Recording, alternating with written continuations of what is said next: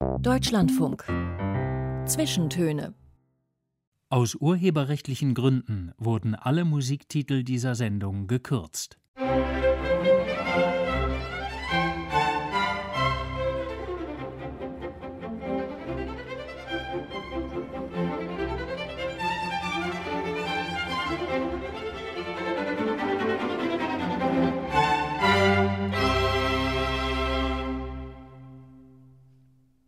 Ihren Fans gehören die Matrix-Regisseurin Lana Wachowski, das Supermodel Naomi Campbell und der berühmteste Türsteher Deutschlands, Sven Marquardt.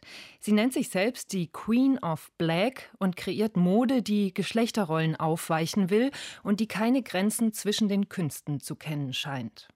Ihre Modeschauen erinnern an theatrale Performances oder Popkonzerte. Ihr Motto lautet Everything you want is on the other side of fear. Nur deine Angst trennt dich von dem, was du erreichen willst. Und seit sie den zweiten Platz in der US-amerikanischen Castingshow Making the Cut gewonnen hat, geht es für sie anscheinend nur noch steil bergauf. Mein Name ist Anna Seibt und ich freue mich sehr, dass sie heute zu Gast in den Zwischentönen ist. Herzlich willkommen, Esther Perband. Vielen Dank, schön, dass ich hier sein kann. Sie haben die Premieren-Outfits für die Crew des neuen Matrix-Films 4 entworfen und Sie durften auch selber mit Regisseurin Lana Wachowski über den roten, beziehungsweise beim Matrix war es, glaube ich, ein grüner Teppich, über diesen Teppich wandeln. Richtig. Das war in San Francisco. Was ist Ihnen in dem Moment durch den Kopf gegangen? Uff, was ist mir da durch den Kopf gegangen? Das war so aufregend.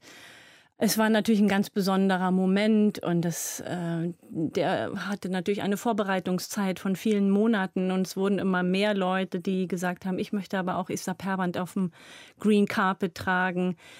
Und dann war irgendwie endlich dieser Moment da und ich durfte eben tatsächlich auch wirklich diesen Green Carpet laufen, weil aufgrund von Covid durften nicht alle zusammenlaufen, aber ich hatte wirklich diese große Ehre, mit allen Stars dort lang zu laufen. Und ähm, aber ich glaube, ich habe dann in dem Moment ein bisschen den Kopf ausgeschaltet und äh, es einfach nur genossen.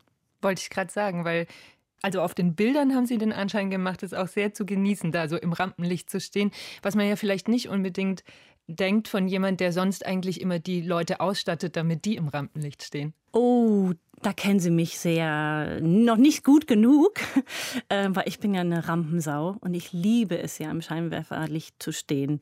Ähm, insofern sind so eine Momente wirklich toll für mich. Aber es war schon noch mal es war nochmal Cherry on the Cake, wie ich immer gerne sage, weil mit äh, Karen Winslow und Lana, ähm, also die Frau von, von Lana, die auch wirklich das toll vorbereitet hatten, ein extra äh, Stage gebaut hatten, wo sie dann gesagt haben, und jetzt nochmal alle, die Esther Perban tragen, hier auf die Bühne, sodass nur Fotos von, von dieser fast schon Guerilla-Aktion, Esther macht eine Modenschau in San Francisco auf dem äh, Matrix äh, äh, Green Carpet, das, damit hatte ich nicht gerechnet, das wusste ich auch nicht und das war meine Überraschung, mein Geschenk eigentlich an diesem Abend. Ja, Sie haben jetzt schon zweimal gesagt, Esther Perband tragen. Das muss man wahrscheinlich erklären. Ihre Modemarke heißt genauso wie Sie selbst. Und ich habe mich gefragt, wie denn dieser Kontakt zu den Wachowskis oder beziehungsweise zu Lana Wachowski überhaupt zustande gekommen ist. Schließlich haben Sie eine relativ kleine Marke in Berlin Mitte, einen Laden.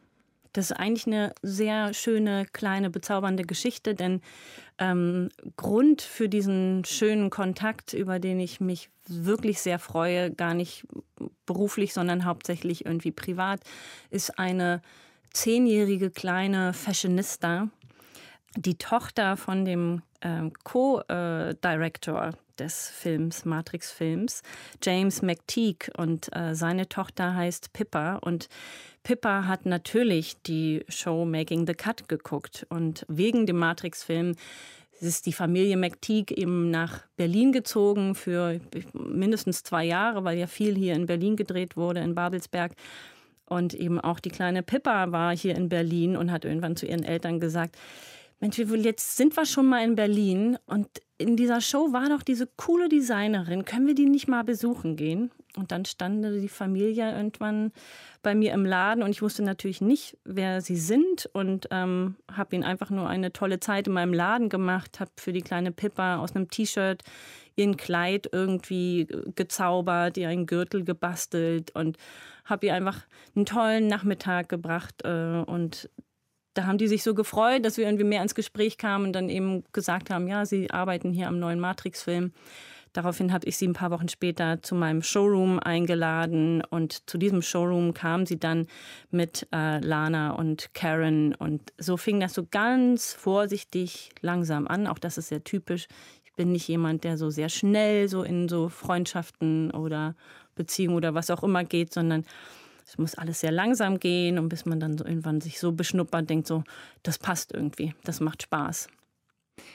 Sie haben Making the Cut angesprochen, die Castingshow für Designer, die 2020 auf Amazon lief. Heidi Klum war eine der Jurorinnen und Sie waren eine der Teilnehmerinnen. Zusammen mit elf anderen Designerinnen und Designern mhm. mussten Sie sich in mehreren Folgen durchsetzen, verschiedene Aufgaben erledigen, Kleidungsstücke ähm, designen und aber auch umsetzen, was auch eine sehr große Herausforderung war. Mhm. Und Heidi Klum hat, glaube ich, in fast jeder Folge gesagt, The designer behind the brand is just as important as the cloth. Habe ich gedacht, das passt doch eigentlich perfekt auf Sie. Wie wichtig ist Ihre Persönlichkeit für Ihre Marke, Esther Perband? Äh, das ist interessant, das habe ich gar nicht mehr so in Erinnerung gehabt, aber das stimmt, das hat sie immer gesagt. Und das passt natürlich total zu mir. Das ist Fluch und Segen gleichzeitig bei mir. Es war schon immer so, dass ich das Zentrum oder wie auch immer man das bezeichnen soll, die Muse meiner eigenen Marke, das Zentrum. Es dreht sich alles eigentlich um mich. Ich, so blöd das klingt, aber ich bin der Grund, warum ich Bekleidung mache, weil ich einfach hungrig bin nach immer neuen Sachen und ich überlege mir immer selber, was will ich eigentlich anziehen und das bringe ich dann in die Kollektion. Also Segen ist natürlich, weil es ist natürlich ein sehr starkes Bild da und, und, ähm, und es ist sehr authentisch dadurch, aber eben der Fluch ist, dass viele Menschen da draußen denken, man muss so aussehen wie ich, um überhaupt Esther Perband tragen zu dürfen. Ich kriege ganz oft kriege ich gesagt, dass ähm, ich bin nicht cool genug, um Esther Perban zu tragen. Und das abzubauen oder ich bin nicht jung genug oder ich, ich habe nicht die richtige Figur. Und daran arbeite ich mich seit sehr, sehr vielen Jahren ab, dass, also diese Hemmschwelle zu überwinden, weil um Gottes Willen, also ich will doch nicht, dass jeder so aussieht wie ich. Ich möchte Kunden haben und meine Kunden sind so unterschiedlich. Die sind meistens zwischen, ich sag mal, 35 bis 75 und die haben alle möglichen Körperformen und genau, genau das finde ich so spannend und genau das möchte ich möglich machen, dass ich möchte ja nur etwas anbieten und einen gewissen Style, der eben mein persönlicher ist, aber den eben ähm, ja, anderen Menschen anzubieten und aber auf alle möglichen Charaktere umzumodeln. Jetzt sitzen wir heute leider nicht im selben Raum. Sie sitzen in Ihrer Heimatstadt Berlin. Ich sitze in Köln. Das heißt, ich weiß so viel wie die Hörerinnen und Hörer gerade. Deswegen würde ich Sie doch einmal bitten, mir zu erzählen, was Sie denn heute anhaben, wenn Sie schon gesagt haben, dass Ihr Style auch der Style Ihrer Modemarke ist. Ich kann eine Sache, glaube ich, schon erraten. Es ist sehr schwarz. Und ich habe vorhin schon gehört, bevor wir angefangen haben aufzunehmen hier, es war sehr viel Schmuck im Spiel. Genau. Ähm, ich ich habe mich mal dazu herabgelassen, mein Geschmeide abzulegen, damit äh, es nicht so unangenehm bei Ihnen in den Ohren klingelt. Ich trage immer sehr, sehr viel Schmuck. Also mein linkes Handgelenk äh, ist, wiegt ungefähr ein Kilo, allein nur von den ganzen Armbändern, Schmuckringen. Rechts ist etwas leichter. Das Sportliche. Ähm, genau, wahrscheinlich ist mein Bizeps auch links etwas größer als rechts das ist so das, äh, ja, das Wiedererkennungsmerkmal oder eines der Wiedererkennungsmerkmale. Das trage ich wirklich jeden Tag, auch sonntags. Und äh, ja, was, was noch ein anderes Wiedererkennungsmerkmal ist eine schwarze Kappe, ein Zwischending zwischen äh, französischen Postboten, Jim Knopf, der Lokomotivführer, Baseballkappe und Sturmjäger das, ich, ich, ich füge mal zusammen, was mir so als Feedback schon mal gegeben wurde zu dieser Kappe. Ähm, also ist auch von mir selber. Fängt aber gerade auch schon so an zu bröckeln. Ich habe sie wirklich viele Jahre immer getragen und gerade bekomme ich Lust, auch das ein bisschen zu ändern. Was trage ich noch? Ein kurzes schwarzes Hemd, also eigentlich ein klassisches Hemd, aber eben kurz abgeschnitten, darunter ein T-Shirt, ein Hosenrock aus Wolle, eine große Kette aus Messing Gold unter dem Kragen, die wie nochmal aussieht wie ein Extrakragen aus Messing. Eine große Felljacke, natürlich kein echtes Fell. Und sind das dann auch immer alles Ihre eigenen Kreationen, die Sie tragen? Ja, ich trage eigentlich nichts, was nicht von mir selber ist. Das fing so ein bisschen an, als ich eben vor 13 Jahren meinen eigenen Laden aufgemacht habe und ähm, da natürlich auch sechs Tage die Woche irgendwie drin gestanden habe äh, zum Verkauf und es einfach für mich nicht ging, dass Menschen reinkommen, Kunden und sagen, oh, das ist aber toll, was Sie anhaben, ist das auch von Ihnen? Und sage ich, nee, das ist von Kurs oder das ist von also das ging für mich nicht und seitdem trage ich wirklich nichts anderes. Also bis auf Unterwäsche, Socken, ähm, mal eine Jeans, eine schwarze natürlich. Aber ja, alles von mir. Sie haben mal in einem anderen Interview gesagt, ähm, Sie würden sich wünschen, dass Ihre Kleidung als moderne Ritterrüstung angesehen wird oder fungiert. Das fand ich ein interessantes Bild. Können Sie das ausführen, gegen, gegen was muss man sich rüsten? Also ich finde ja auch eine Ritterrüstung hat so ein, ist so eine Mischung aus ähm, Militarismus und aber irgendwie auch gleichzeitig so ein bisschen Märchen. Ja, es ist, es ist Schutz und es ist auch, es hat auch was mit Stolz zu tun. Da bin ich jetzt auch mal so ehrlich und ähm, versuche mal den HörerInnen zu erklären, wo das so herkommt bei mir, weil es gibt sozusagen einen Grund, warum meine Bekleidung so aussieht, wie sie heute aussieht. Und das hat natürlich mit meiner Geschichte zu tun, wie ich groß geworden bin, was ich erlebt habe in meinem Leben. Und ähm, ich habe auch früher schon gesagt, eigentlich ist jede Kollektion oder Kollektion machen für mich ist wie Tagebuch schreiben, weil es geht eins zu eins die Emotionen oder die Erfahrungen in, in die Kreation einer neuen Kollektion rein. Und ich habe einfach gemerkt als junge Frau, dass ich mich beschützen muss oder möchte. Das ist ja jetzt mal dahingestellt, so. Das war sozusagen mein eigenes Gefühl. Ähm, und ich möchte irgendwie stark sein. Ich möchte irgendwie in dieser Welt ähm, überleben. Ich möchte erfolgreich werden. Ich möchte als Frau mein eigenes Business aufbauen. Ja, und habe gedacht, dazu muss ich mir eigentlich meinen eigenen Schutzmantel so stricken. Und da habe ich viele, viele Jahre dran rumgebastelt und selber ausprobiert. Wann fühle ich mich stark? Wann fühle ich mich beschützt? Was muss ich anziehen, um in Berlin irgendwie um vier Uhr nachts alleine durch die Straßen zu laufen? Was möchte, muss ich anziehen, um in professionellen, beruflichen Gesprächen irgendwie akzeptiert zu werden? bis hin zu natürlich auch ganz privaten ähm, Anlässen, Gründen.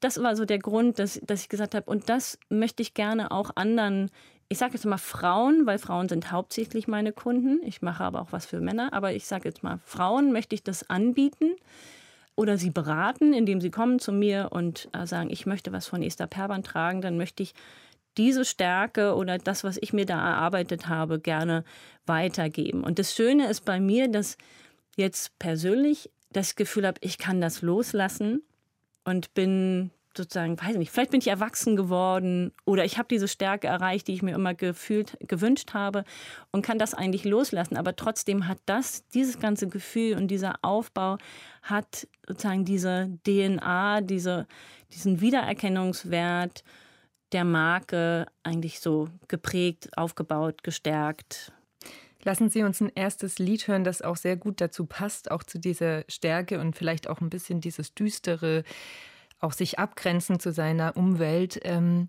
Moderna. Es ist nicht nur ein inzwischen berühmter Impfstoffhersteller, sondern auch eine mit Ihnen befreundete DJ. Also Moderna ähm, ist eine relativ neue Freundin, auch ganz langsam gewachsen, wie das bei mir ja typisch ist. Und in den letzten anderthalb Jahren habe ich einfach sehr viel Zeit mit ihr und ihrer Frau verbracht, war auf vielen Gigs, Konzerten, wie auch immer man das nennt, bei DJs. Und ich liebe es einfach zu tanzen. Und ich kann einfach zu ihrer Musik so fantastisch tanzen. Und sie nennt es selber Dark Disco und das passt irgendwie auch wunderbar zu mir. Und sie hat auch schon bei Events von mir aufgelegt, wozu oben bei mir im Atelier eine schwarze Disco-Kugel sich drehte. Und wenn ich irgendwie auf einer Party bin, auf einem Event und Moderna legt auf, können meine Beine nicht still bleiben.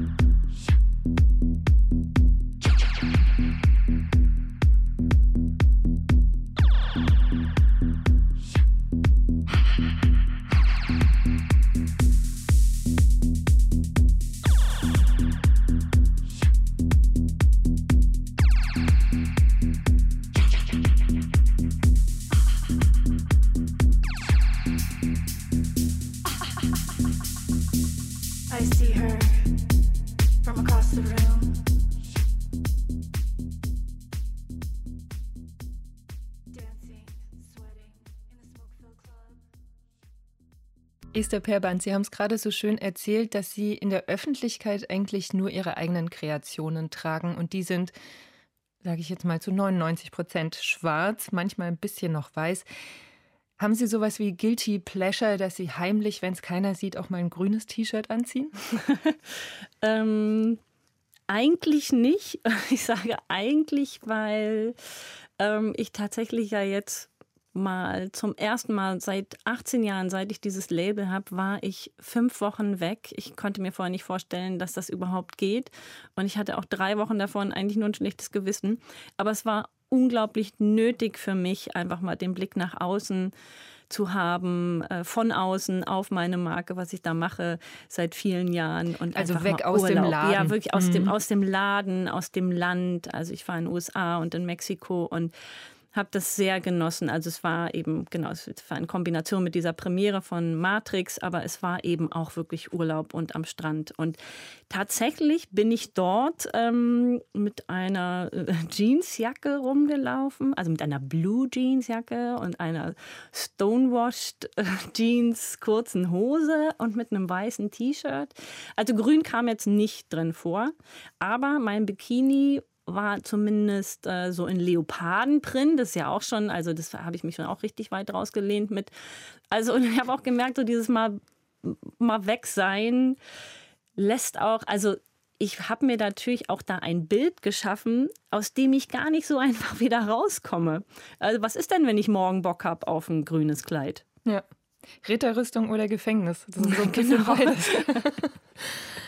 Ja, spannend. Aber ähm, auf Instagram konnte man das auch mitverfolgen. Aber da gab es dann doch wieder den grau-schwarzen Filter drüber. Ne? Genau, genau. Richtig Farbe hat man nicht gesehen. Aber ich, ich habe schon ein paar Kommentare bekommen, so wie, was ist denn jetzt los? Jeans? Blue Jeans? Ja. Aber Sie waren gar nicht immer auf Schwarz äh, gebucht, sage ich jetzt mal. Nach Ihrem Modedesign-Studium haben Sie bei dem französischen Label Chacoc spricht man so aus, richtig? Ja, richtig. Mhm. Äh, angefangen zu arbeiten und ich habe es mir nochmal online angeguckt. Das ist ja so genau das Gegenteil eigentlich. Ne? Das ja. sind ganz weiche, liebliche Farben, einfache Schnitte, nichts Kompliziertes, oft auch Muster, Blusen.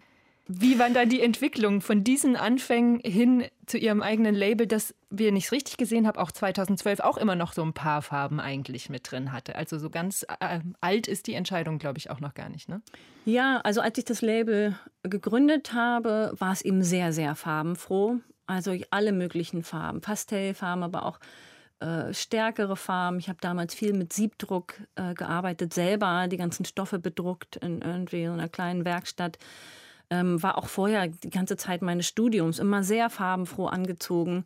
Und dann, als ich eben das Label gegründet habe, es war zwar immer auch schon schwarz dort, also in, in jeder Kollektion auch vorhanden. Und irgendwann, es war aber auch so ein leichter, leiser Übergang, habe ich gemerkt, dass ich selber immer mehr schwarz angezogen habe. Ich glaube, es ist Teil dieses Prozesses, was ich vorhin gesagt habe, dass ich so ausprobiert habe, wann fühle ich mich denn eigentlich stark?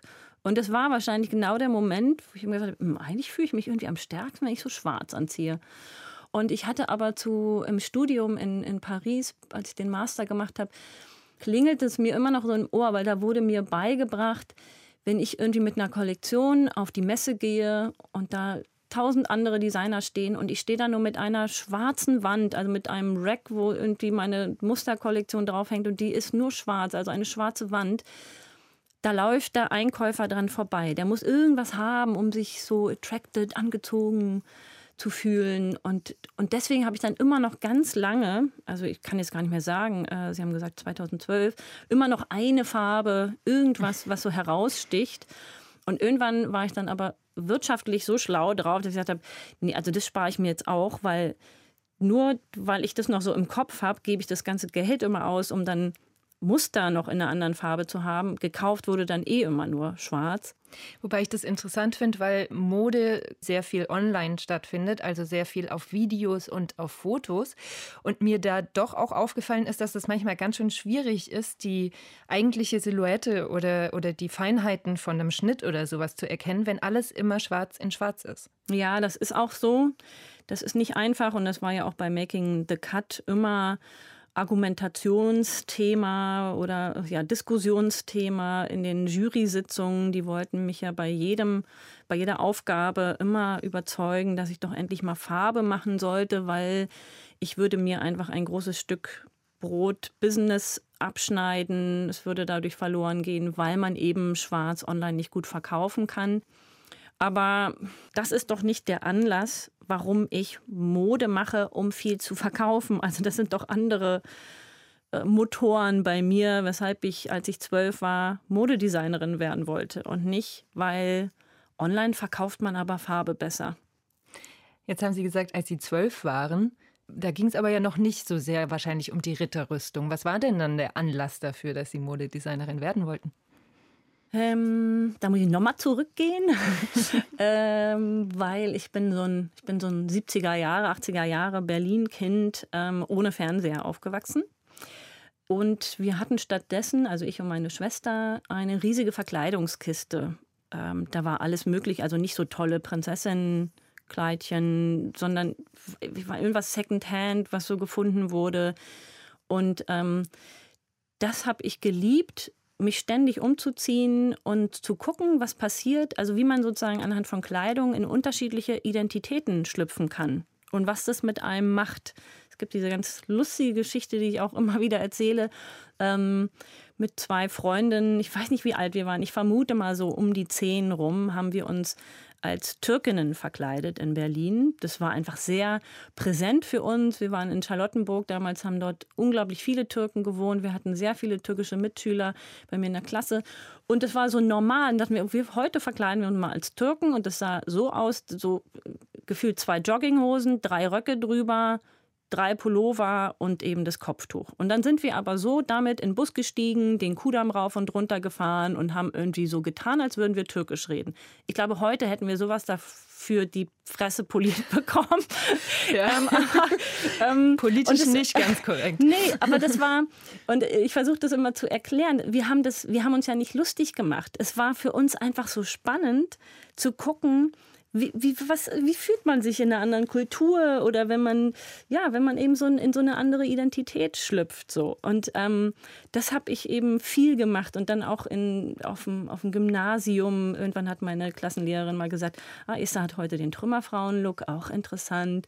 Also irgendwie viel experimentiert mit Kleidung und eben geguckt, was, was damit passiert mit mir selber oder wie Menschen so reagieren. Und ich glaube, das hat auf jeden Fall viel dazu beigetragen, dass ich eben mit zwölf dann diesen Wunsch hatte. Also eigentlich wollte ich erst Kostümbildnerin werden, weil ich auch, glaube ich, einfach gerne ja, so Zauberwelten schaffe oder ganz groß denke und aufwendig und teuer und toll so. Ähm, dann habe ich aber ein Praktikum gemacht, ein Schülerpraktikum in der Schaubühne am Leniner Platz bei der Kostümbildnerin und bin nach einer Woche so krank geworden, weil ich gar nicht darauf klarkam, wie viel diese Frau gearbeitet hat. Die war ja schon morgens mehrere Stunden vor mir da und dann bin ich irgendwann gegangen und dann habe ich am nächsten Tag gehört, die war bis Mitternacht da. Und da ist richtig so eine Welt für mich zusammengebrochen, weil ich dachte, wie kann die denn, wie kann man denn mit so einem Job Familie gründen und ein normales Leben haben? Und dann habe ich gesagt, na gut, dann nicht Kostümbild, sondern Modedesign. Ob Sie jetzt so viel weniger arbeiten, darüber können wir auch gleich noch genau. sprechen. Aber diese Geschichte mit den Rollenspielen quasi und der Mode, die ist eine super Überleitung zum nächsten Lied. Rock Me Amadeus von Falco. Und Sie haben mir nämlich vor der Sendung dazu geschrieben, ich wollte wie Wolfgang Amadeus Mozart sein. Und ich dachte mir nur so, es ist aber ein untypischer Wunsch für ein kleines Mädchen aus Berlin. Das stimmt, aber es gab einfach diesen Film, und den habe ich bestimmt 20 Mal geguckt und ich fand das, ich fand diesen Charakter, diesen Typen irgendwie spannend, toll. Ich fand es toll, was er anhatte. Das war eigentlich schon so Fashion für mich, glaube ich, obwohl es ja ein historischer Film ist. Aber ja, und es war ein ähm, äh, Spielfilm aus den 80ern, ne? Genau, mhm. genau. Genaues Datum weiß, also Jahreszahl weiß ich nicht. Aber ich habe eben auch Klavier gespielt damals und ähm, deswegen, ich, ich weiß nicht, das war irgendwie meine Welt für eine gewisse Zeit. Rock me, rock me, rock me, rock me, rock me. I'm not it, do it, do it, do it, do it.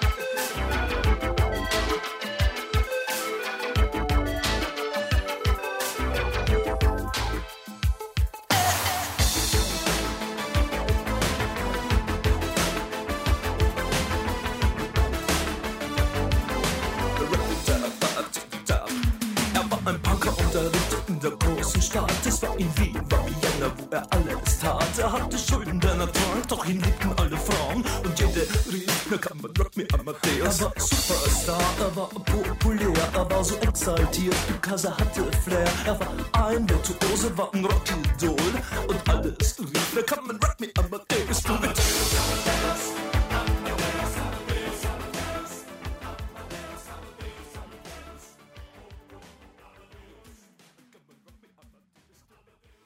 Mein Name ist Anna Seibt und mein heutiger Gast bei den Zwischentönen ist Modedesignerin Esther Perband, die vor zwei Jahren auch international bekannt wurde durch die US-amerikanische Castingshow Making the Cut. Welche Vor- und Nachteile so eine Fernsehshow mit sich bringen, darüber werden wir gleich reden. Davor hören wir aber noch ein Lied, das mein Gast selbst ausgesucht hat: Hey You von The Rocksteady Crew.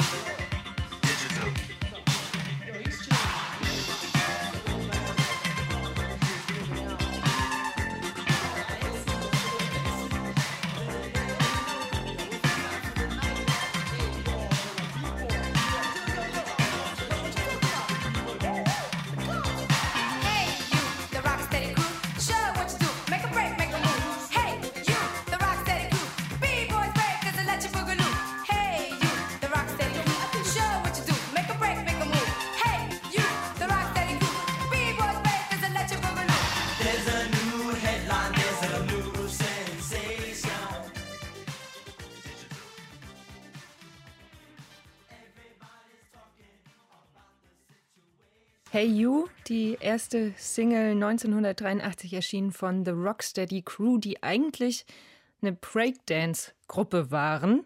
Esther Perband, mein heutiger Gast, hat sich dieses Lied gewünscht und ich habe mich gefragt, haben Sie auch eine Jogginghose im Schrank oder halten Sie es mit Karl Lagerfeld? Wer eine Jogginghose trägt, der hat die Kontrolle über sein Leben verloren. Ich halte es tatsächlich mit Karl Lagerfeld. Ich besitze keine Jogginghose. Ähm, das werde ich häufiger gefragt, aber nee, habe ich einfach nicht. Aber trotzdem Hip-Hop hören. Ja, also zumindest diesen Song, das ist einfach so oh, Breakdance, herrlich. Ich wünschte, ich könnte es. Lassen Sie uns noch mal kurz über Ihre eigenen Kreationen sprechen. Wir haben schon ausführlich darüber gesprochen, warum Sie sich auf die Farbe Schwarz verlagert haben. Aber wie sehen die Entwürfe von Ihnen und die Umsetzung dann eigentlich aus? Was ist Ihr Stil?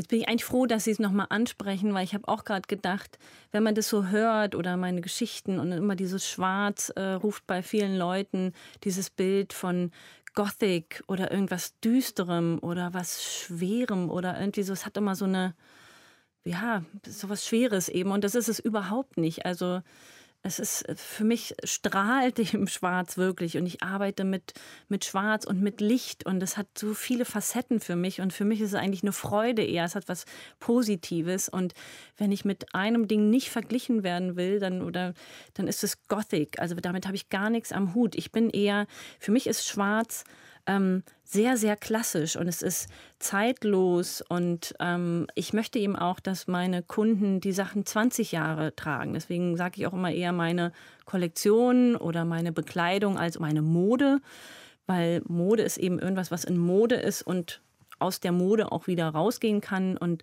Schwarz geht niemals aus der Mode. Es ist einfach, ja, es hat was sehr Edles, Klassisches. Die Sachen, die ich mache, sind viel von, von Herrenbekleidung inspiriert, was jetzt nicht heißt, dass der, der Stil androgyn ist, sondern was mich fasziniert an Herrenbekleidung ist oft die Verarbeitung, die Taschenverarbeitung, diese Liebe zum Detail, zum Handwerk, sehr aufwendig, äh, viele Schnittteile.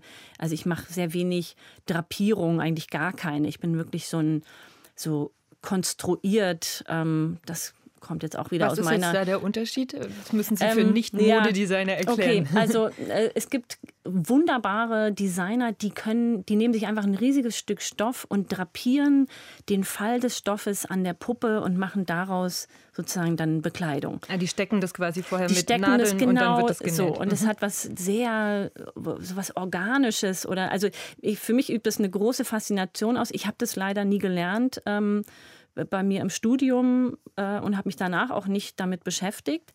Und das andere ist halt was sehr konstruiertes. Also man hat, man weiß, wie der Körper irgendwie funktioniert und man macht flach auf dem Tisch mit einem Papier, also wenn man es denn dann noch mit Papier, äh, also mit der Hand macht, weiß man, okay, hier ist der Armloch und dann kommt es dahin und da ist die vordere Mitte und also es hat eher was Architektonisches, sage ich so. Man baut, man konstruiert, genau. Und das ist eher meins. Und deswegen sehen die Sachen auch eher grafisch, konstruktivistisch aus. Und das ist auch meine Inspiration. Ich war ja 1999 drei Monate in Moskau und habe da für einen Künstler gearbeitet. Und das war ist so diese 20er Jahre, russische Avantgarde der 20er Jahre des letzten Jahrhunderts ist eine ganz große Inspirationskraft. Also es hat eben so was Grafisches, Architektonisches, teilweise sehr, sehr Strenges, teilweise auch sehr hochgeschlossenes. Also ich will immer eher neugierig machen auf das, was da drunter ist, ähm, als jetzt irgendwie viel zu zeigen. So. Also ich, ich bediene mich so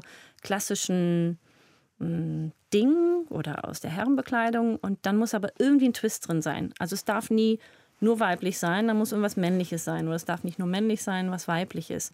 Der Mix eigentlich meiner Marke ist so gewachsen aus den drei Städten, die wichtig waren für mich in meinem Leben. Und es ist in Berlin, da bin ich geboren. Aus Berlin kommt so ein bisschen das Rock'n'Rollige, das Rotzige, vielleicht auch das Punkige, diese Freigeistige auch, die Subkultur. Dann hatte ich eben die Zeit in, in Moskau, daher kommt so das die meine, meine, mein Fable für, für Uniformen und dieses grafische, architektonische und dann eben meine Zeit in Paris, wo ich den Master gemacht habe oder dann eben auch gearbeitet habe in Frankreich. Und das hat so den, Schla den Feinschliff in die Marke gebracht, das, das Edle, das Feminine oder den, den Lippenstift sozusagen, noch so den the Cherry on the Cake, das ja, einfach das so ein bisschen weichere, elegantere. Mhm. In Berlin sind Sie auch bekannt für Ihre Modenschauen. Zu Ihrem zehnjährigen Jubiläum, dem zehnjährigen Jubiläum der äh, Marke, haben Sie die Volksbühne gemietet. Muss man auch erst mal hinbekommen, um da eine riesen Modenschau zu machen. 2017 gab es eine Modenschau auch in der Volksbühne in äh, Theaterkulissen. Ähm, sie standen auch selber schon auf der Bühne, haben gesungen. Also dieser künstlerische Einfluss ist ganz wichtig für Ihre Marke und ich könnte mir vorstellen, dass er auch sehr wichtig ist für Ihre KundInnen. Und dann sind Sie 2020 plötzlich bei Amazon im, im Fernsehen in dieser Serie, die eine Castingshow ist mit Heidi Klum als Gesicht. Das hätte schief gehen können. Ja, das hätte es tatsächlich. Ähm, und ich frage mich auch heute manchmal, woher ich eigentlich den Mut hatte, das einfach zu machen. Aber es war auch nicht eine Entscheidung, die ich einfach so von einem Tag auf den anderen getroffen habe. Also ich, ähm, ich habe eben diese Anfrage bekommen, also ich habe mich da nicht beworben. Ich saß auf der Couch und habe plötzlich Mails aufgemacht und da war diese Mail von der Castingagentur in Los Angeles. Die haben gesagt, finden wir irgendwie toll, was du machst, ähm, ob ich nicht Lust hätte, mich für diese Show zu bewerben. Und ich habe das gelesen und gesagt, auf gar keinen Fall. Also das ist, das ist sowas von auf einem ganz anderen Planeten. Und dann habe ich aber irgendwie ein paar Tage drüber nachgedacht und habe gedacht, oh Mensch, Esther, wie lange willst du noch hier rödeln wie ein Berserker und irgendwie es nicht richtig zum Wachsen kriegen. Und eigentlich ist es genau das, was ich brauche, nämlich diese internationale Aufmerksamkeit und internationale Kunden. Ja, und dann ja, habe ich mich getraut, aber es war auch sehr tränenreich. Also ich erinnere mich, ähm, dass ich zum Flughafen gefahren bin ähm, und wirklich mir die Tränen liefen und meine, eine, meine beste Freundin hat mich zum Flughafen gebracht und ich habe mir gesagt, oh Gott, ey, bitte, bitte mach, dass ich hier nicht den größten Fehler meines Lebens mache. War es nicht. Kann wir jetzt schon mal verraten, glaube ich, oder? ja, war es nicht. Es war die beste Entscheidung meines Lebens. Trotzdem war es tränenreich davor. Und was mich dann doch tatsächlich auch überrascht hat, dass es auch währenddessen, also im Fernsehen, sage ich jetzt mal, auch tränenreich war. Hat Sie das mhm. auch überrascht? Äh, ja und nein. Also ich wusste natürlich, worauf ich mich einlasse. Ich wusste, dass es, es ist eine Reality-TV-Show und ich konnte mir vorstellen, dass so ein Sender auch einfach weiß, welche Knöpfe man drücken muss. Die brauchen Einschaltquoten und dann muss es natürlich irgendwie auch dramatisch sein. Ich finde, ich habe mich sehr gut geschlagen, so, weil ich auf bestimmte Knöpfe einfach nicht reagiert habe, weil ich mir die schon so vorher ähm, ja oder damit gerechnet habe mit bestimmten Knöpfen. Aber natürlich ja, es, es ist wahnsinnig großer Stress. Man ist im Konkurrenzkampf. Ähm, es ist auch nicht gelogen. Also das wird nichts gebaut. Es ist wirklich so, dass man immer nur zwei Tage hat, um zwei komplette Looks zu machen, da die Schnitte zu machen, die Stoffe einzukaufen, Inspirationen, äh, die Teile zu nähen, Modelfitting. Also Ihnen wurde quasi morgens an einem Tag gesagt, Sie müssen einen Haute Couture Look machen und dann mhm. haben Sie zwei Tage Zeit, um sich das genau. auszudenken und es umzusetzen. Genau. Ja. Genau. Und Stoffe zu. Das ist wirklich Stress. Wie viel dauert sowas normalerweise? Ja, weiß ich nicht. Zwei Wochen, drei Wochen, fünf Wochen. Keine Ahnung. Es war, ich, Gott sei Dank haben sie immer gesagt, es ist keine Näh-Competition hier. Es geht nicht um einen Nähwettbewerb. Die Sachen dürfen aussehen, von innen zusammengetackert, geklebt. Und man durfte sich die auch nicht vom Nahen angucken. Ich bin keine Schneiderin. Ich habe das nicht gelernt und es ist auch einfach, das ist nicht mein Steckenpferd. So, ähm, ich könnte die Sachen, die bei mir im Laden hängen, auch nicht selber nähen. Muss ich auch nicht, weil das ist ein Team. Also ich mache die Designs und dann gibt es Schnittmacher und, ähm, und Schneider. Aber eben in dieser Show musste ich es machen und ähm, habe es auch irgendwie hingekriegt. Und natürlich sind die dann nicht gefüttert und hier ist mal eine Naht auf und wie gesagt, da ist mal was getackert. Aber, Aber das, das hat man halt auch nicht gesehen auf dem Bildschirm dann. Nee, Aber das nee. war der eine Stress, also diese Herausforderung, vor die man sich dann äh, gestellt sieht. Und dann gibt es ja auch noch diesen Stress, öffentlich bewertet zu werden. Also das mhm. gab eine ziemlich große Jury. Da saß der Modedesigner Joseph Altusara drin, Naomi Campbell, ich habe es schon angesprochen, die war aber sehr begeistert von Ihnen, muss man sagen. Mhm. Aber auch die ehemalige Chefredakteurin der französischen Vogue saß da und natürlich Heidi Klum. Und dann wird man da vor Millionen Augen auseinandergenommen. Das stelle ich mir auch stressig vor. Ja, ist es auch. Ähm, weil man, man lässt da wirklich die Hosen runter. Also äh, und man wird eben auch öffentlich angegriffen oder ähm, kritisiert. Und also im Nachhinein bin ich natürlich dankbar, wie das alles gelaufen ist. Aber deswegen sage ich auch, es hätte auch in die Hose gehen können. Also wenn ich da als zweites zum Beispiel schon rausgeflogen wäre, da können die noch so oft sagen, hey, ihr seid von Hunderten, von Tausenden Leuten, seid ihr zwölf ausgewählt worden. Ihr könnt alle stolz sein, weil ihr seid die zwölf, die es überhaupt bis hierhin geschafft haben. Das kann man sich zwar sagen, aber im Fernsehen, für die Leute, die gucken, sagen, okay, da gibt es zwölf Leute, der, der als erstes rausfliegt, der ist ein richtig schlechter Designer, der als zweites rausfliegt und so weiter. Ne? Und dann ja. so, also, äh, und dann, ja, dann verteidigt man sich so und wenn man dann auch irgendwie einen schlechten Tag hat und eben sich nicht gut verteidigen kann und die Jury da immer nur noch tiefer bohrt, ist das eben auch nicht so richtig schön für das, für das öffentliche Bild. Mir hat es sehr geholfen, ja. weil ich gelernt habe, also einfach jedes Mal immer wieder, ich, ich bin eigentlich nur noch viel stärker daran geworden, warum ich das mache, was ich mache und wieso ich das genau so will und eben keine Farbe. Und Sie haben auch den zweiten Platz gemacht, muss man sagen, von zwölf Leuten. Damit sind Sie dann zwar knapp an einer Million Dollar vorbeigeschraubt, aber die kommt jetzt vielleicht auch im Nachhinein noch rein. Lassen Sie uns die nächste Musik hören, die Sie ausgesucht haben, und zwar von einer anderen Fashion-Ikone, würde ich mal sagen, Madonna, Into the Groove. Haben Sie sich auch von ihr inspirieren lassen? Ja, Bravo und die Poster. Also mein Kinderzimmer hing bis unter die Decke voll mit Madonna-Postern. Und ähm, egal, was sie macht, ich, irgendwie finde ich sie immer noch toll.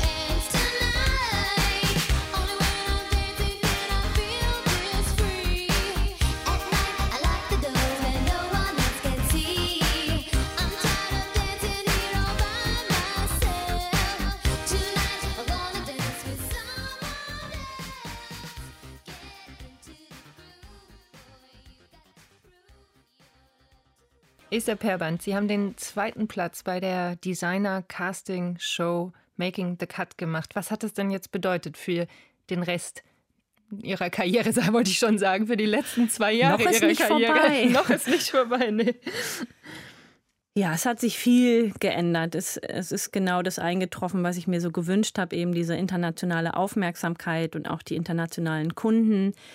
Ich habe dann die Zeit genutzt, äh, nachdem wir abgedreht hatten, waren ungefähr noch ein halbes Jahr Zeit, bis dann das ausgestrahlt wurde. Diese Zeit habe ich genutzt, um mich bestmöglich mit meinen Mitteln, die ich zur Verfügung hatte, vorzubereiten. Was heißt, ich wollte einen international funktionierenden Online-Shop haben, eine komplett neue Webseite, irgendwie eine Strategie für Instagram und so weiter. Hab wahnsinnig gerödelt und versucht, Kredite zu kriegen, habe ich nicht bekommen, weil ich einfach ähm, ein extrem schlechtes Bankrating hatte. Überall in Deutschland, glaube ich, hätte mir keine Bank Geld gegeben. Das liegt einfach daran, dass ich ja, die Marke sehr, sehr langsam und aus eigenen Kräften und ohne Investoren immer aufgebaut hatte und es natürlich immer so ein bisschen richtig schön auf Kante genäht war, alles. Und deswegen habe ich dann auch nur einen, nur einen kleinen Mikrokredit gekriegt und habe gedacht, okay, irgendwie versuche ich das sozusagen bestmöglich, mich vorzubereiten auf diesen Lounge, auf den Start von der Marke. Und ähm, es kam auch wirklich hereingeprasselt auf mich, sodass ich teilweise kaum hinterherkam. Ähm, ich muss fast sagen, ich war ein bisschen glücklich über den ersten Lockdown, weil ich konnte einfach vorne den Laden zumachen. Ich habe dann nicht auch noch alle Besucher und Gäste und, und da Kunden bekommen, sondern wir haben einfach nur gepackt, gepackt, gepackt, gepackt und eben hauptsächlich nach ähm, USA geliefert. Es hört sich einerseits toll an, toll für Ihre Marke, weil es eben so einen plötzlichen Booster gab. Aber es hört sich auch beängstigend an, um ehrlich zu sein. Gab es auch so einen Moment, wo Sie dachten, oh mein Gott, das ist mir alles viel zu viel, kann ich das wieder zurückdrehen? Ich äh, weiß gar nicht, wie ich weitermachen soll. Nee, den gab's nicht. Also dann wäre ich ja irgendwie schon doof. Genau das habe ich mir gewünscht. Dann jetzt auch nicht Ja, irgendwie aber- jammern auf hohem Hm. Niveau. Äh, nee, den gab's nicht. Also es war wirklich sehr, sehr anstrengend, bestimmt auch zwischendurch, weil ich hatte natürlich ein kleines Team und und es war natürlich auch nur eine gewisse Zeit so extrem und dann, dann ist, hat sich das so eingepegelt und, ähm, und jetzt muss ich eigentlich eher gucken, was, was mache ich mit dem, mit dieser Chance, die ich dadurch bekommen habe, mit diesem Bekanntheitsgrad, ähm, wie kann ich das nachhaltig ähm, sozusagen jetzt beibehalten und, und nachhaltig eben diese, diese Firma irgendwie wachsen lassen. Nachhaltig ist ein gutes Stichwort. Themen wie Nachhaltigkeit und Sozialverträglichkeit haben ja die Mode inzwischen auch total erreicht. Ne? Das sind Themen, die viele Leute beschäftigen.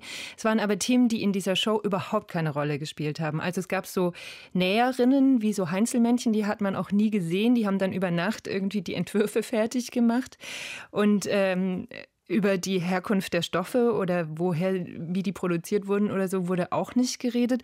Sind es Themen, die Sie selber beschäftigen? Ja, absolut. Ähm, und da ist für mich immer ganz wichtig, eben ehrlich zu sein. Und ähm, deswegen versuche ich, also sage ich immer jedem Journalisten, der mich irgendwie anspricht und sagt, du bist doch auch ein nachhaltiges Label, sage ich, nee, ich bin kein nachhaltiges Label. Ich versuche ganz viele Dinge richtig zu machen.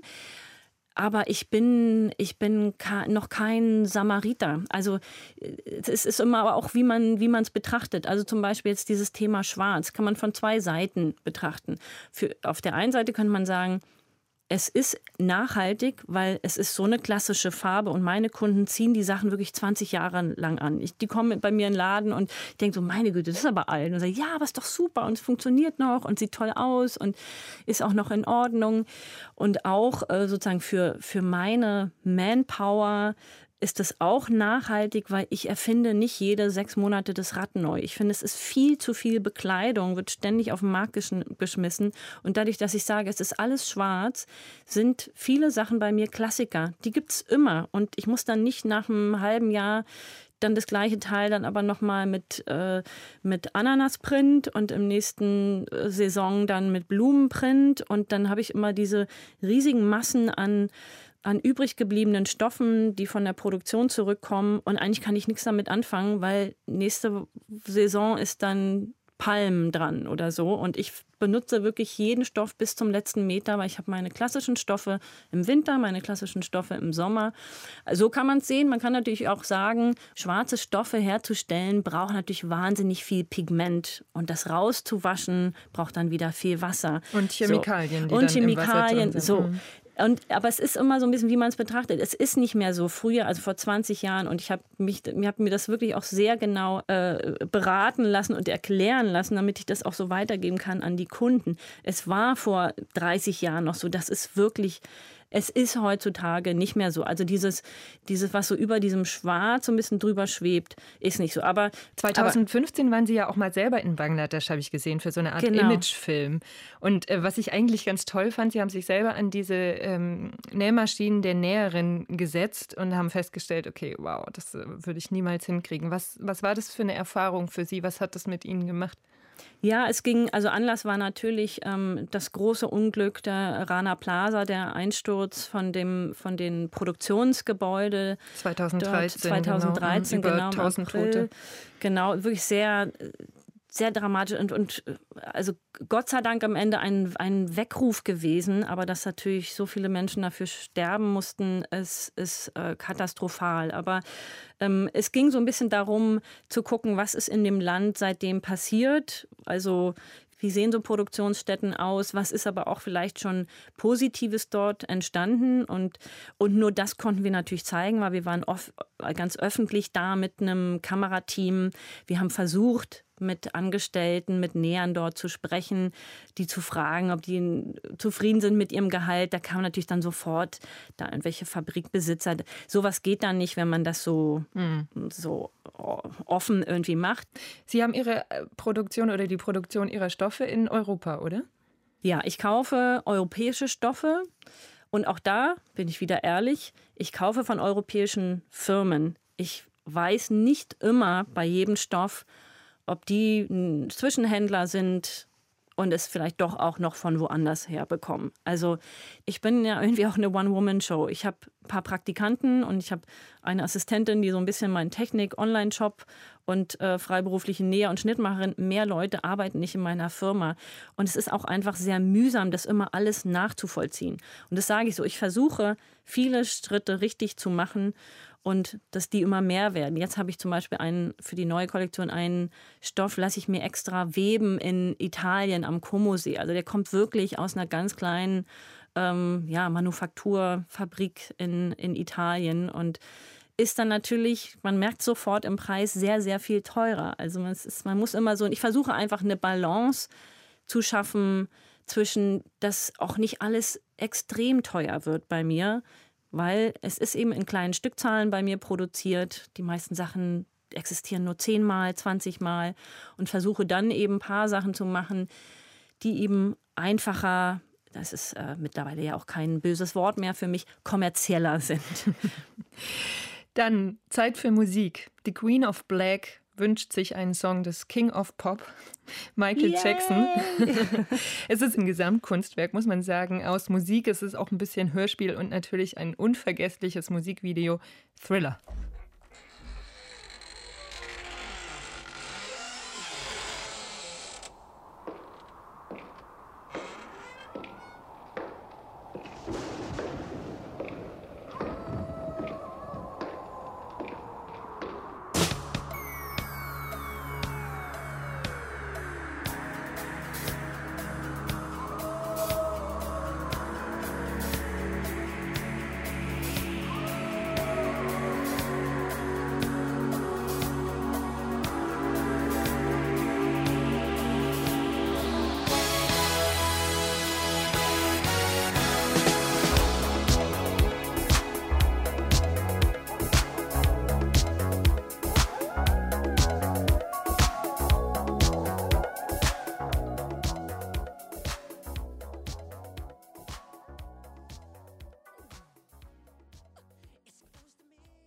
Die Modedesignerin Esther Perband ist heute zu Gast in den Zwischentönen.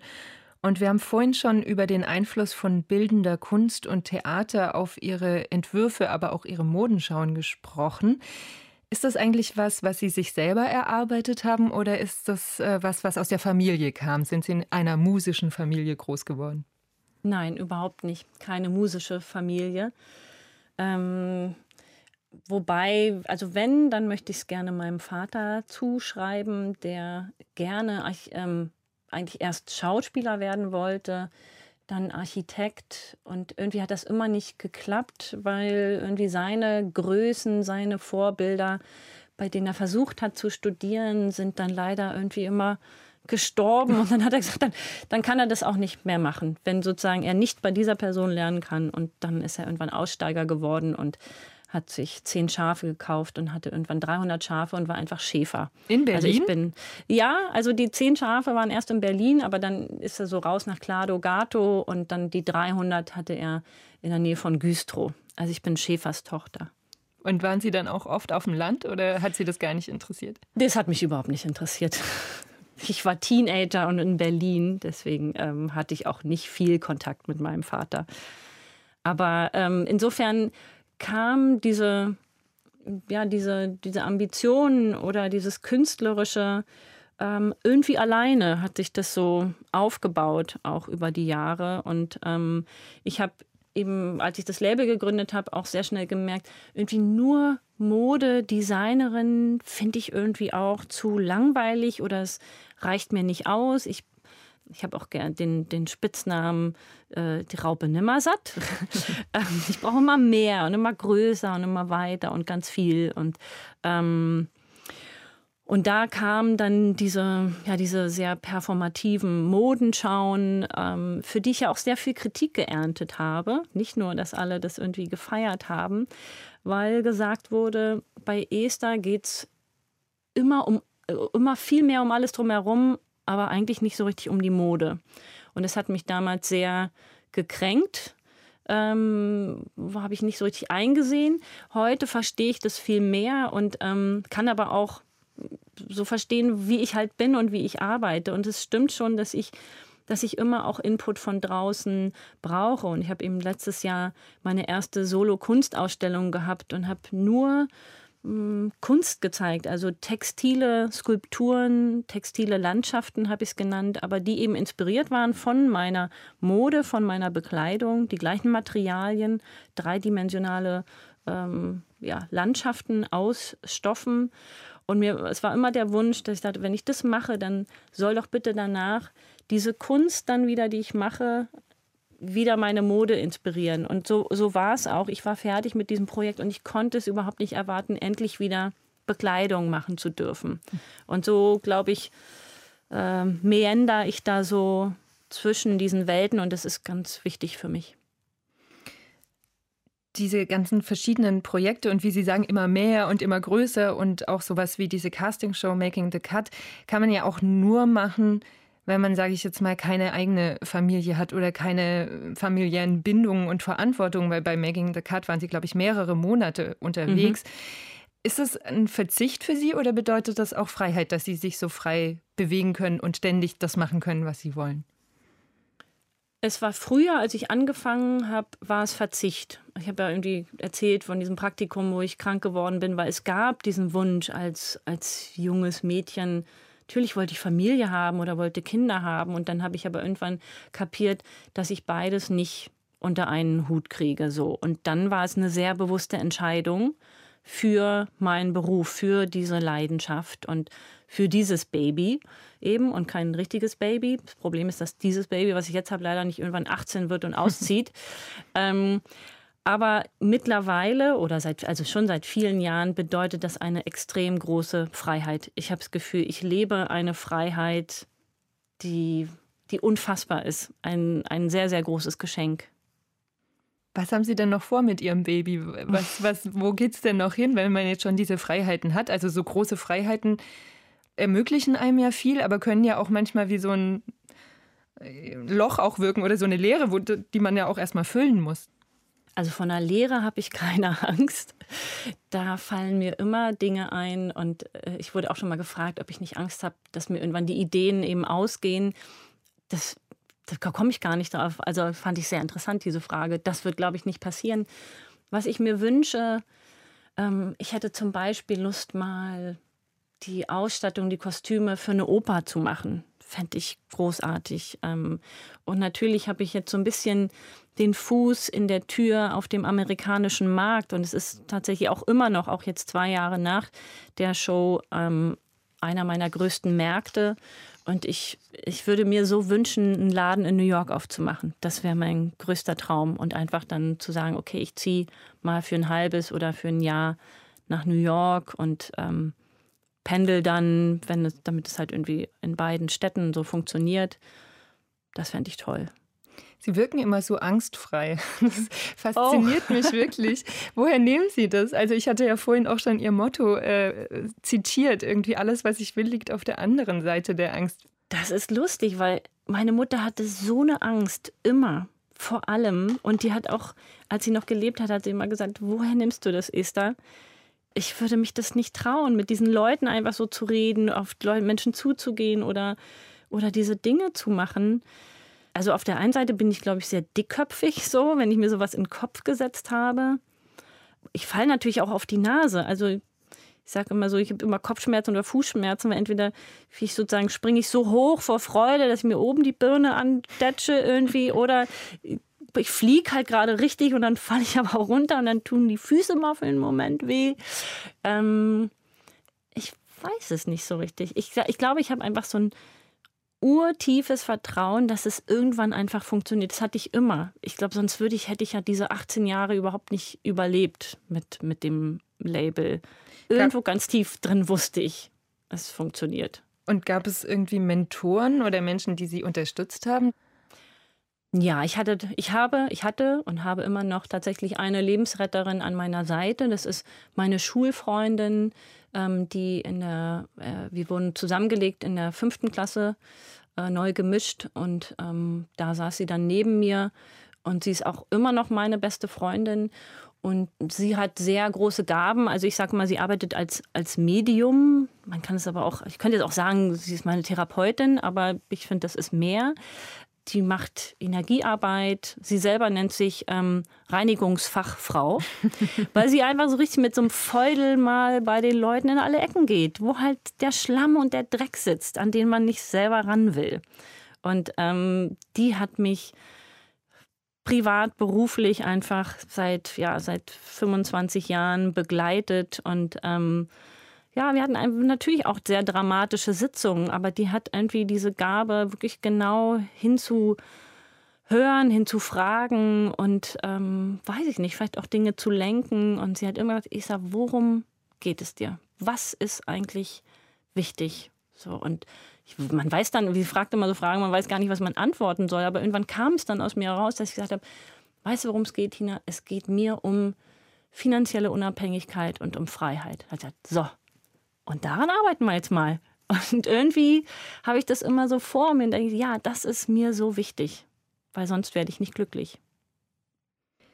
Hören wir nächstes Lied. Massive Attack, Unfinished Sympathy.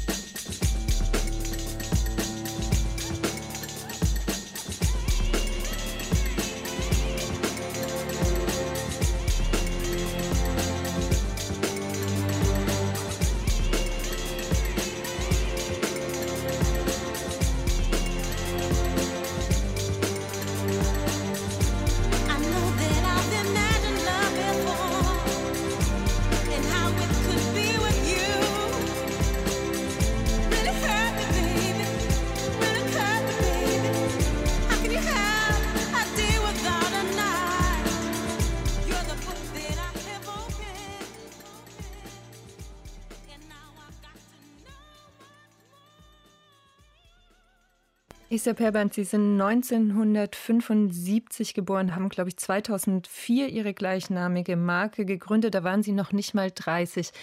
Wenn Sie jetzt darauf zurückblicken, würden Sie jemand anderem, der gerade von der Modeschule kommt, empfehlen, es genauso zu machen, wie Sie es gemacht haben? Jetzt muss ich ein bisschen lachen, weil ich hatte tatsächlich gestern Abend, habe ich meine Praktikanten mal eingeladen, nach Feierabend noch einen Drink zu nehmen im Atelier, weil es auch einfach immer schön ist so fürs Team und ein bisschen quatschen. Und ich wollte mal so hören, was, wo soll denn deren Reise hingehen? Habe ein bisschen von mir erzählt, weil man dazu oft dann so im Tagesgeschäft gar keine Zeit hat.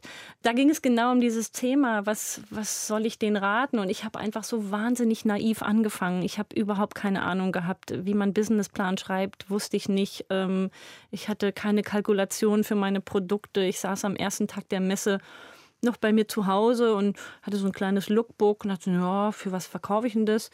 Rock, 80 Euro EK. Ja, finde ich, klingt gut. Und, aber überhaupt nicht geguckt, wie viel Stoff ist denn da drin, wie viel Zeit, was kostet das die Näherin?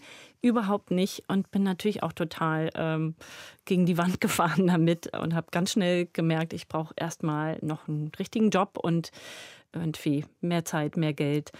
Aber ähm, einen richtigen Job. Sie haben nebenher, glaube ich, auch äh, ja, ich sehr lange immer, gejobbt. Ne? Ich habe ja. immer gearbeitet nebenher, die letzten zwölf Jahre noch als Hausmeisterin bei mir im Haus, wo ich das Atelier habe. Also irgendwas war immer und ähm, ja, also das, das habe ich Ihnen auch gestern gesagt. Also wenn man nicht das Glück, die Chance hat, dass einfach in der Familie ein bisschen Geld ist oder irgendwo anders her oder man eben einen Partner findet. Also das ist natürlich so das Optimum. Ne, man, man studiert vielleicht an einer, einer Uni, wo zeitgleich Modedesign angeboten wird, aber auch Modemanagement. Und dann finden sich so zwei und sagen, okay, ich übernehme sozusagen den Business-Teil und du das Kreative. Das ist natürlich so die, der super, äh, super Plan, aber ähm, das zu finden ist natürlich auch äh, eher unrealistisch.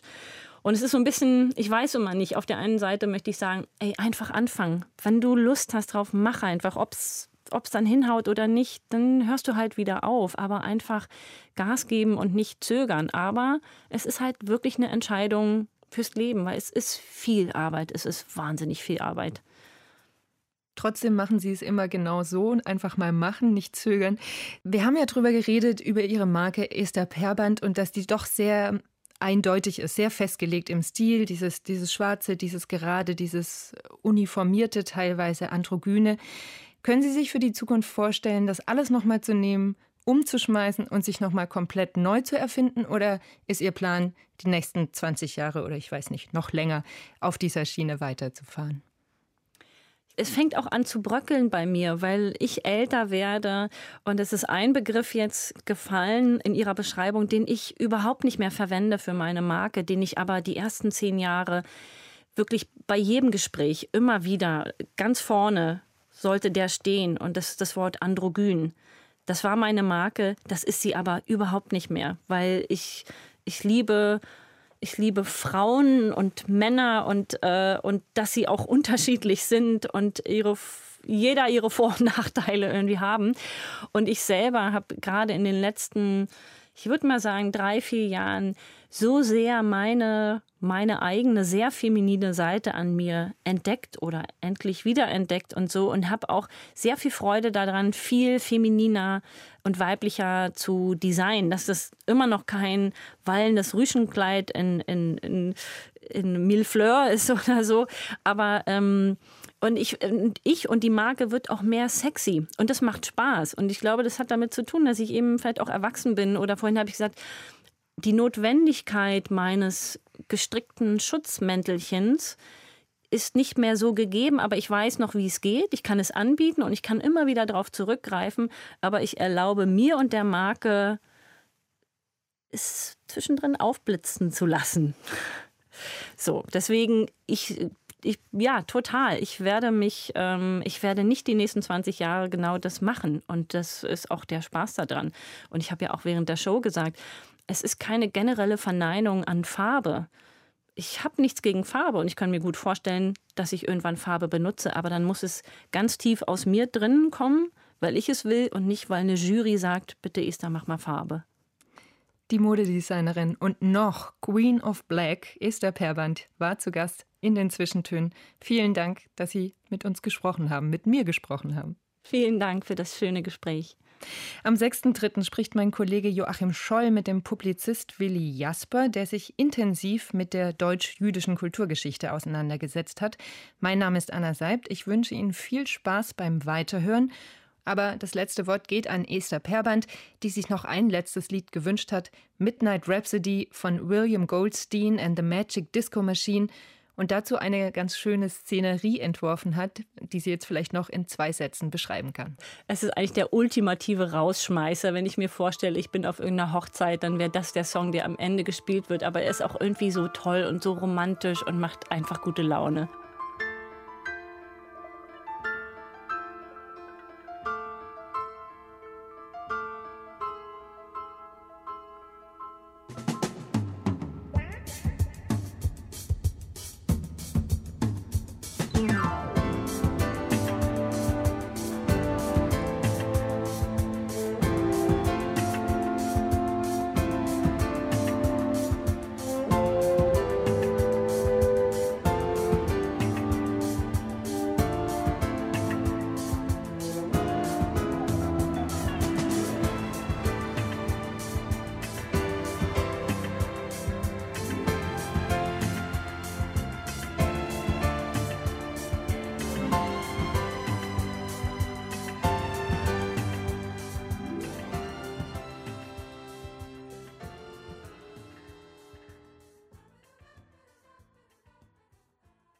Aus urheberrechtlichen Gründen wurden alle Musiktitel dieser Sendung gekürzt